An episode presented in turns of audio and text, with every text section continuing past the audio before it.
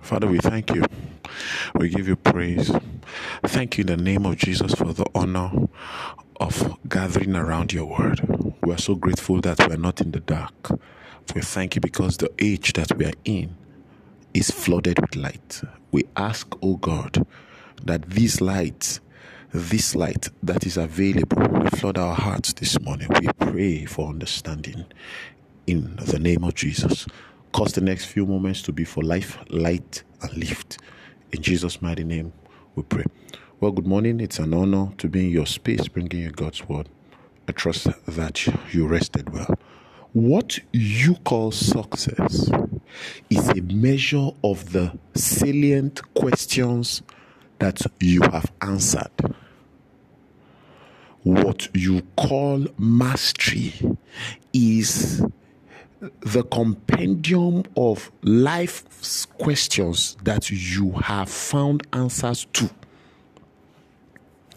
Because life always asks you questions. Life is a compendium by itself of unanswered questions. The man that succeeds is the man that has uh, found a system, legitimate system to conquer life. For example, life is spiritual meaning the questions of life are always beyond this natural realm. Mastery in life and mastery of life requires that you embrace and approach life from the realm of the spirit. If you have not answered the question of the spiritual, you probably have not even started the journey of mastering life. A man that deceives himself to think that life is only physical and um, it starts here and ends here is, goes, is just going to live like a dog. It's only a dog that starts here and ends here. For a human being, there is a life above this life that controls what's going on here. Outcomes on earth are controlled by outcomes in the supernatural realm. That's a question. It's a question of life. The questions of life must be answered. What then?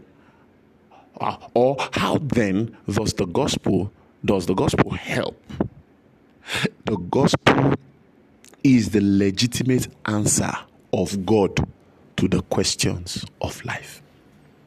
One of the biggest questions that the gospel answers is the question of identity. And I tell you the truth if you don't quickly answer the question of identity, you will not have the answer to purpose. You will not have the answer to direction.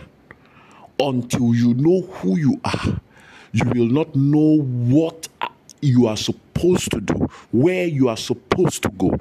You will not know what is supposed to come to you. One of the biggest questions that you can answer in life is the question of identity. Who am I?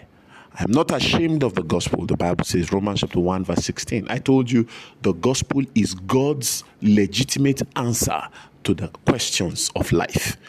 The gospel. I am not ashamed of the gospel, for it is the power of God unto salvation to them that believe, first to the Jews, then to the Gentiles. You see, you see, identity is coming in. You know, for therein, for therein is the righteousness of God revealed from faith to faith. For it is written, the just shall live by faith, meaning the gospel makes men just. That, that, that just hold that in your mind. The receipt of the gospel makes men just. But the Bible also says in 2 Corinthians chapter 5, verse 17, it says, uh, if any man be in Christ, is a new creation. All things have passed away, behold, all things have become new. Then he says concerning that new creation, him who knew no sin was made sin, that you, the new creation, might be made the righteousness of God in Christ Jesus. Now, we understand yesterday that what you find in the gospel is righteousness, and what you are seeing in the gospel is you. Your true identity is what the gospel presents to you.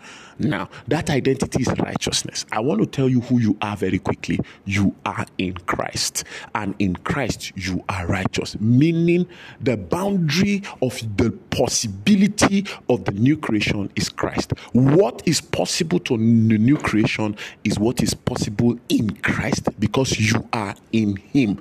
You answer that question, you have begun to tame life. You answer the question of identity, you have become begun to master life. I trust that blessed you. I'm sure God made I thought to bring you a word of faith and hope.